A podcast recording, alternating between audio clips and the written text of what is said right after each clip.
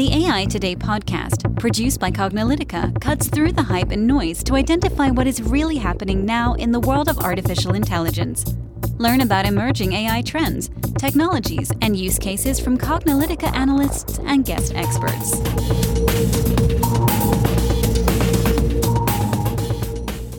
Hello, and welcome to the AI Today podcast. I'm your host, Kathleen Walch.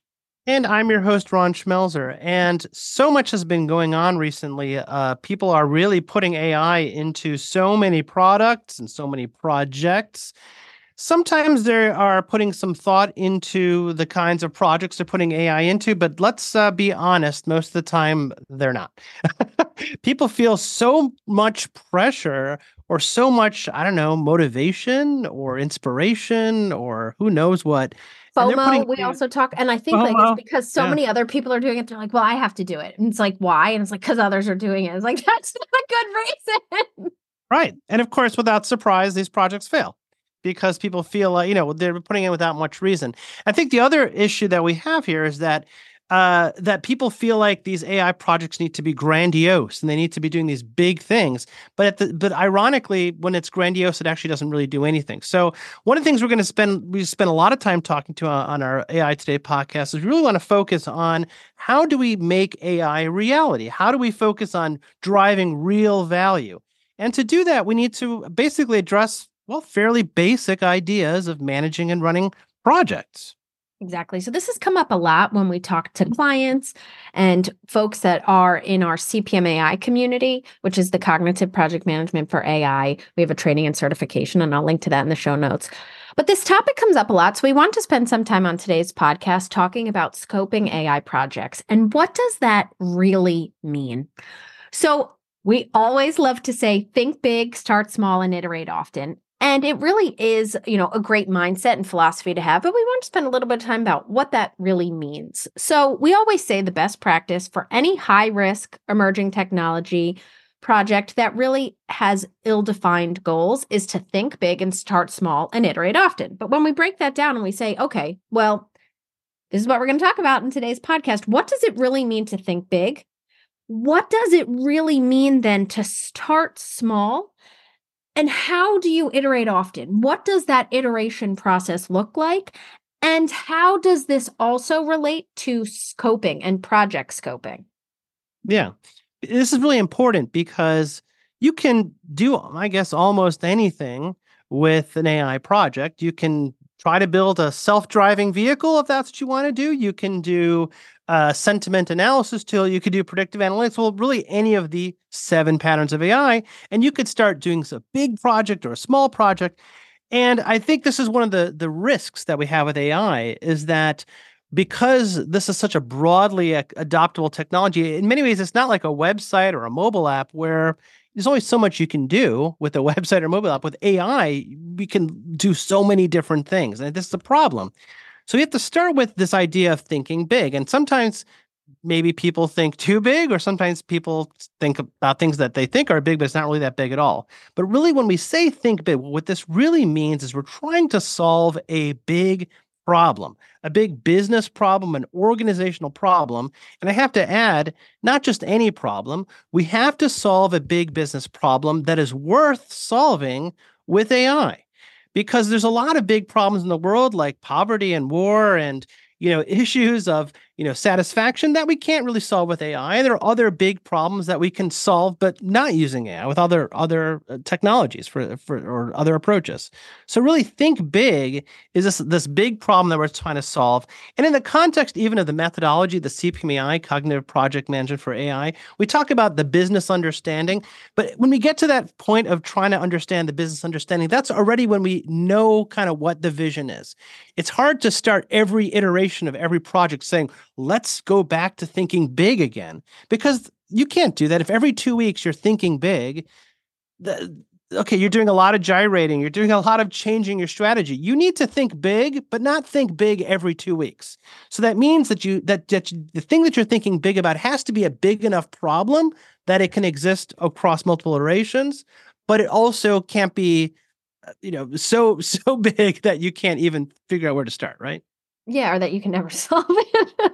right. So we always say, you know, what are those big organizational drivers? Because especially with business understanding, we want to make sure that it's actually solving a real business problem. So think about those big organizational drivers and what it's going to ach- to take to achieve some fundamental positive outcome for your organization. And when when we say think big, you you know it's kind of uh, this Goldilocks, right? You don't want to be too small in your thinking big vision because that itself can be a problem where it actually really wasn't a big enough, you know, think big. And you don't want it to be like we said way too big either. Another another issue and common reason for failure that we have seen far too often is people doing AI for AI's sake. And it's become even more of an issue lately. You know, Ron mentioned at the beginning of the podcast about how people are throwing generative AI in just about everything. And it sometimes it doesn't even make sense. We've covered this in previous newsletters, and I'll link to those in the show notes. If you'd like to subscribe to our newsletter, you can. Because you have to you know you have to say okay is this solving a real problem is ai the right solution and does it make sense how i'm applying it because otherwise you're going to get caught up in the wrong side of all of this and things are going to go bad. Yeah, I mean, if you're just doing AI for AI's sake, actually, that's not even thinking big enough. That's just like, okay, what what's the big problem you're solving? Oh, I want to do AI. What? That's not a big problem. That's kind of not even that's not even a trivial problem. And of course, the second thing is like if you're saying you want to do AI, AI is a solution. AI is a technology. AI is a tool. It's not the problem. Doing AI, what's the problem? I have to do AI. That's not the problem. Is the problem that you're trying to include, increase your shareholder price? Is the problem that you have a product that has a missing feature? Is it pro- something right? That's the problem. Doing AI is a, is a hammer in search of a nail, right? That's what I say. Like you're a, you're a, if you're if you're trying, you have a solution in search of a problem. Everything. If you have a hammer, the whole world is full of nails, and just try to use it for everything. And I think this is what we're starting to see, even in some of the biggest organizations where they have like no real vision and it's not really tied to any sort of organizational outcome. They just feel the pressure to do something. This is basically letting FOMO take control of your strategy. And all of a sudden, you're putting out AI products, one, that don't do anything useful in the best case, but in the worst case, they're causing real harm. And you're thinking, holy cow, I can't believe they actually did this crazy dumb thing with AI, now you have negative value. And we see this a lot with generative AI stuff because generative AI is just so easy to do. We talk about this so much in the last many podcasts, so easy to implement into everything. So people are. And what that means is that they're not even thinking. So forget about think big. It's just just do uh, you know generative AI. So don't think start small with some generative AI problem and I guess just keep trying different things until something sticks. I don't really know what strategy that is, but that's not a good one. Correct. So, okay, so now we've we've talked about what thinking big is. So, what does it mean to start small? Well, a big problem worth solving needs to be divided into smaller addressable parts. We always say don't boil the ocean. You're not going to get really far and you're just going to get super frustrated and then don't be surprised why your AI project fails. So, not every part, you know, especially when we're thinking big, has to have the same priority, and really, nor should it, and nor will it. So, whenever we talk about AI, we always like to break it down one level further into the different patterns of AI, the seven patterns of AI. So, are we doing a conversational pattern of AI, which generative AI falls under? Or are we doing an autonomous pattern of AI, which autonomous vehicles could fall under? Are we doing a predictive analytics solution of AI? Really understand what pattern or patterns of AI you're doing. And you don't need to do all the patterns at once. You know, if you're if if what you're trying to do maybe incorporates three different patterns of AI by starting small, we can pick just one of them. And we don't need to be doing all of them, uh, you know, simultaneously within that same iteration. So phase 1 of CPM AI the business understanding phase requires you to find the smallest subset of this think big problem that you can implement with the greatest return in the shortest amount of time.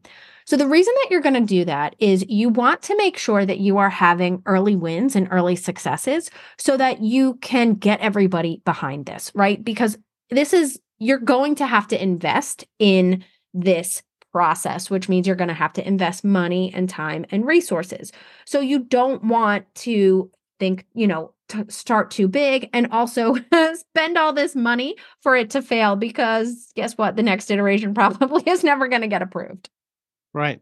So when you do that, sort of think about that first small problem that has the highest return in the shortest amount of time. Basically, as, as Kathleen said, get that early win. You have to also do the AI go no go because there may be a roadblock there. I might say, well, I could do this fast, but all of a sudden I don't have access to the data I need. Or maybe I can't implement this model the way I want to, even if it is small. So that means we may have to choose another small project because, again, we want to be successful. So we pick our project our small project, we do the AI go no go, we make sure it passes that.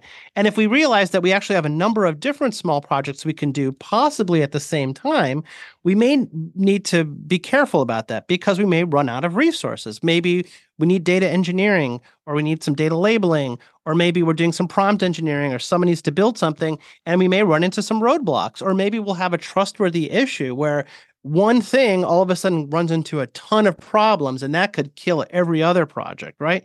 So we have to be mindful. And so when we think about start small, really need to think about what is the best chance for success. That's what we're really thinking about. It's not just the smallest project that that has the highest return in the shortest amount of time. That's important, but also that won't run into any roadblocks, that won't hit any, you know, uh, ethical issues or responsible issues because we we want to have a big we want to do that. So another way to think about this is that we want to think big. What is the big problem we're trying to solve? And we want to start with a small solution to that big problem that gets us to where we want as fast as we can.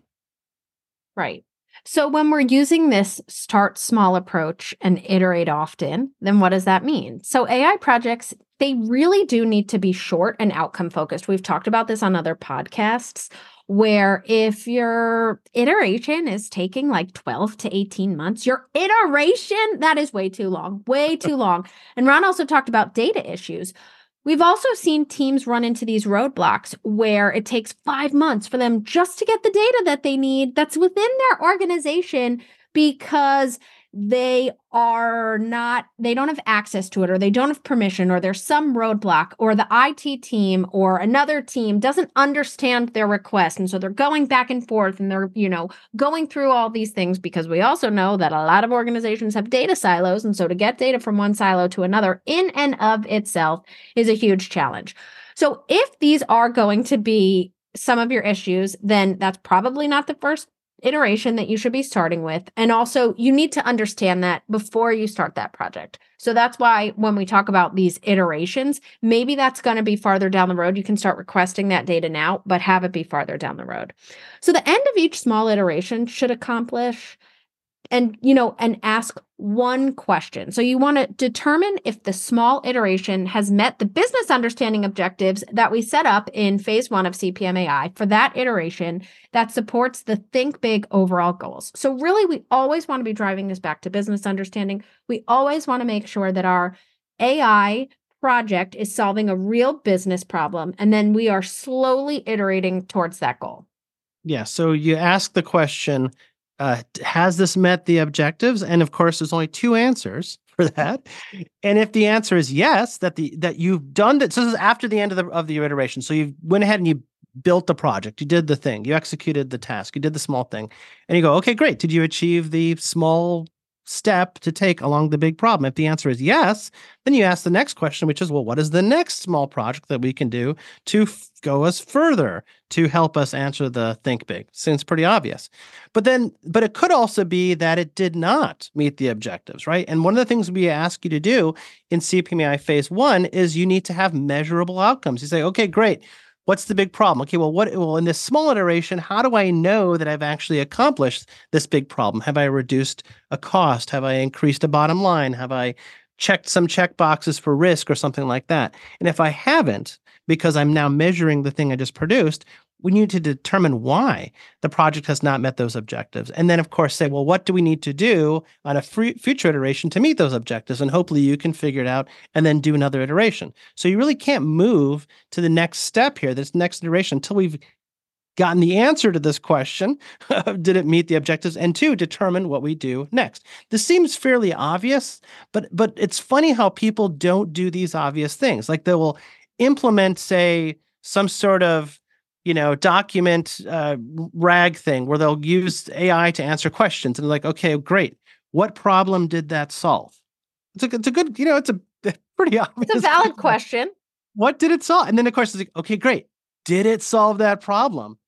And it's so odd that like not every time, but like seven or eight times out of 10, people like, I'm not sure. Like, well, yeah, maybe is not a response Ron said was an Right. acceptable one. no, it has to be yes or no. And if the answer is yes, it'd be like, great. So you saved some time. I guess people who used to search for something, now they can search for it faster. Or maybe people are getting answers to questions that they weren't getting before, but those answers are meaningful in some way because it reduces call support. You need see that that's the thing. It forces you to think about really how do you know that it solved the problem? Otherwise, you have this question answering tool. We, I'm giving a very specific example here, which could actually introduce more problems than solutions because all of a Mhm. sudden now your tool may be generating things you don't want it to generate Yeah, and it's that's and the it- be- headlines. oh my We goodness like that recently. yeah what is it the bereaved Air uh, Canada. yeah. Yeah. So we put this in our newsletter um, and we shared it on LinkedIn as well that Air Canada got in a lot of trouble and they were taken to small claims court and then had to pay out because their chatbot gave false information to someone who was flying for bereavement issues. Um, they said you don't need to submit this until you get back. It was something like that. And then, you know, their website had contradictory information. So their website they're saying was authoritative and the guy should have gone there, but he used the chatbot feature in the chat, which was also on their website, and gave different conflicting information. So really be careful. It can have some major, major consequences to your organization. Yeah so it seems obvious but for whatever reason people are not actually doing some of these fairly obvious things. So of course this brings us to the next thing which is this idea of scope which is when you're planning and managing your ai project and it comes to thinking big and starting small you can divide up your project in any of a number of ways. And the way that you organize your project and the order in which you tackle these projects is very elemental key to determining success. So the term scope, if you're not that familiar with it, I know it's a common English word and maybe we all understand, but there actually is a formal definition, at least according to different parties. And one of the definitions that we'll bring, especially when it comes to scope and scope management, is from the Project Management Institute's project management body of knowledge, the PMBOK, their PMBOK. And their definition is well, project scope is the work that's required to output a project's deliverable. And they continue and say that change happens. And project scope management includes the process to manage the scope changes and make sure that projects still come in on time and within budget. So, scope is often defined by what's called a work breakdown structure. And changes should take place. So, changes of the scope, determine saying that you can do something different than what you planned, should only go through, happen through formal change control procedures. So, there's a process that we use to define the scope, and also a process that we use to change that scope. And so, long story short, the scope of a project really defines what is part of the project and what is not. And we'll talk about what that means in terms of what is part of your AI project and what is not. So uh, this continues along. If you if you follow follow along in the in the PMBOK, it tells you there's like six processes that are part of this because we said that project scope has a process to define the scope, and then another process to change the scope. Right? Think of it that way. And there's really six. You might think that's two things, but it's actually six things. Yeah. right. So, at a high level, that's plan scope management, which is really planning the process and creating a scope management plan. Then your collect requirements. So, this is defining and documenting the stakeholders' needs. Then you want to define your scope. So, that's developing a detailed project scope statement. Also, create work breakdown structure. So, this is subdividing project deliverables into smaller work units and then validate scope. So you're going to be formalizing the acceptance of the deliverables and then control scope. So the ongoing process of monitoring and managing changes to the project scope.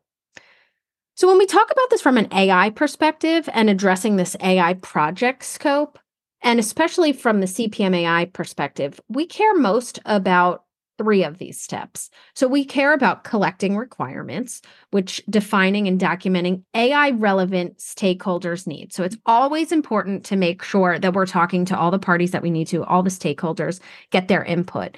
And really be, you know, asking what is the big problem and how will AI specifically provide a solution in a way that a non-AI solution wouldn't do better or more optimally? Because we always say don't do AI for AI's sake. You may have cheaper, quicker, mm. faster alternative solutions, one of which is automation. We talk about RPA and automation can be incredibly useful. It is not intelligence, but it could be quicker and cheaper to implement and maybe the better solution for certain problems. So really, you know, understand what it is and make sure that AI is the right solution. We also care about defining scope.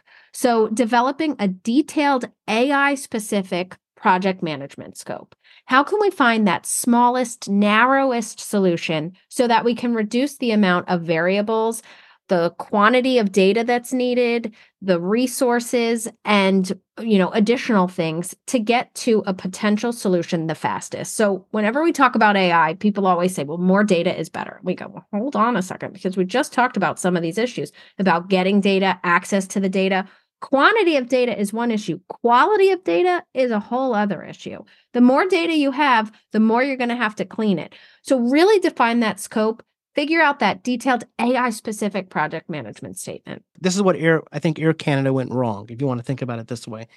And that is that, you know, the problem was, uh, well, I guess it wasn't a really well defined problem, but someone said that I guess the website wasn't good enough or something like that. And therefore, we needed a chatbot that's I'm going to be charitable here and say that was the reason, and not just that we want a chatbot because we want a chatbot is actually not a reason. It's that's we, as we but, said at the beginning. But okay, mm, okay, be let's, charitable. Let's be charitable and say that someone decided that the website wasn't enough. And so someone said, okay, we need a chatbot. And so the scope would have been, okay, what questions do we want the chatbot to answer specifically? And it shouldn't be like, well, they should be able to answer any question. Like, okay, well, should I have my omelet for breakfast? Really, you want the chatbot to answer that? It should have been what what should have happened is they should have defined what questions they wanted the chatbot to answer that the website wasn't optimal to do. It could have been things like what's my flight status or something like that because maybe that would connect to your personal account somehow and maybe looked it up or something that was maybe hard to find on the website. And then what they could have done slash should have done was defined the scope, the narrowest solution so that they can get that those answers out without causing problems. And the problem is they did not define the narrow solution. What they decided was that the chatbot should also replicate what the website is already doing, but do so in a way that was confusing because it could potentially give different responses than the website. If someone had started the project and saying, you are aware that a chatbot might give different responses than the website, then the management could have made a decision to say, like, well, then we will find some way to deal with it. Or they could say, let's define and narrow the scope to say that this chatbot will only answer questions about these things. And if a question comes in that was not within that scope, it could have said, sorry, you could probably find this information on the website. Please refer to the website. Mm-hmm. They would never have gotten to this problem if they just had done what? Defined the scope. Right. This also comes down when you know when we talk about trustworthy AI disclosure and consent. Uh, you know, really making sure that you have disclosed that maybe not all of the answers will be 100% accurate. And so refer to the website for the most authoritative answers. And you know the chatbot maybe could have helped direct them to that page. So getting back to this addressing ai project scope the third area that we really care about is create work breakdown structure also wbs so what we're going to be subdividing project deliverables into smaller AI focused work units. When we think about this, we need to say, what are the specific pattern or patterns of AI that need to be accomplished? Because some projects can have one, some can have multiple, and that's okay, but we need to understand which patterns they are. And can we check all the boxes for the AI go, no go to make it a reality? So in CPM AI, we present the AI go, no go in phase one. There's nine questions that need to be asked. If all of them are not checked, we think of it as a traffic light. So you can have red, yellow, and green. If all of them are not green and good to go, mm, you really shouldn't be moving forward. If it's a yellow, that's, you know, proceed with caution, just like you do through a traffic light. And understand that it can only get bumpier down the road. So if you're not starting off with all of them green, then it may not really be uh, you, you just have to go back and redefine it. It doesn't mean that you can't necessarily move forward, but you just need to think about this. And so we need to be subdividing these project deliverables really into those small AI focused work units that we can feel confident moving forward. Yeah. And I think I think this sort of idea here is is we're trying to apply AI as a solution, not a not a, in itself a problem. So I think trying to figure out how it's a solution is really very important here, and that's why we think about the patterns and the AI go no go. I think really the final thing about this is very tempting in AI to basically have what's called scope creep. And it's kind of funny. We love that word scope creep because it implies something, you know, starts small, it's a creeping along. But also there's that word creep. Don't be a creep, right? so don't be a scope, don't be a scope creep. And I think it comes from like, you know, AI just feels so magical. People like get caught up. They're like, oh my God, I can't believe I did this. And I can't believe I did that. Like, wow, it's look, it's creating this text and it's doing these things. And it's, you know, from an experimentation perspective, it's fun to try a whole bunch of things but it's not great from a business perspective to like try a whole bunch of things. And you know, even people who are playing around, I I'm constantly you know smacking my head when I'm seeing people saying, I asked ChatGPT to do some math problem and it came back with the wrong answer. I'm like, wow, you applied the wrong technology to the wrong problem. It's like, yes, I understand the chat part of ChatGPT is the it's answering a question. You're having a dialogue. But you have to understand the GPT part of ChatGPT, which is that it is a transformer. It's a just going to try to take your little bit of text and try to transform it into longer forms of text. It's mm-hmm. basically just creating text. So trying to find the answer to a math problem with GPT is like trying to find the answer to a math problem in a dictionary. It's like I guess if the words just happen to be there, then it'll come back. But but you know, GP, Chat GPT doesn't understand what 18,400 is as a numerical quantity. It understands 18,400 as a text string, as the next most likely possible text string.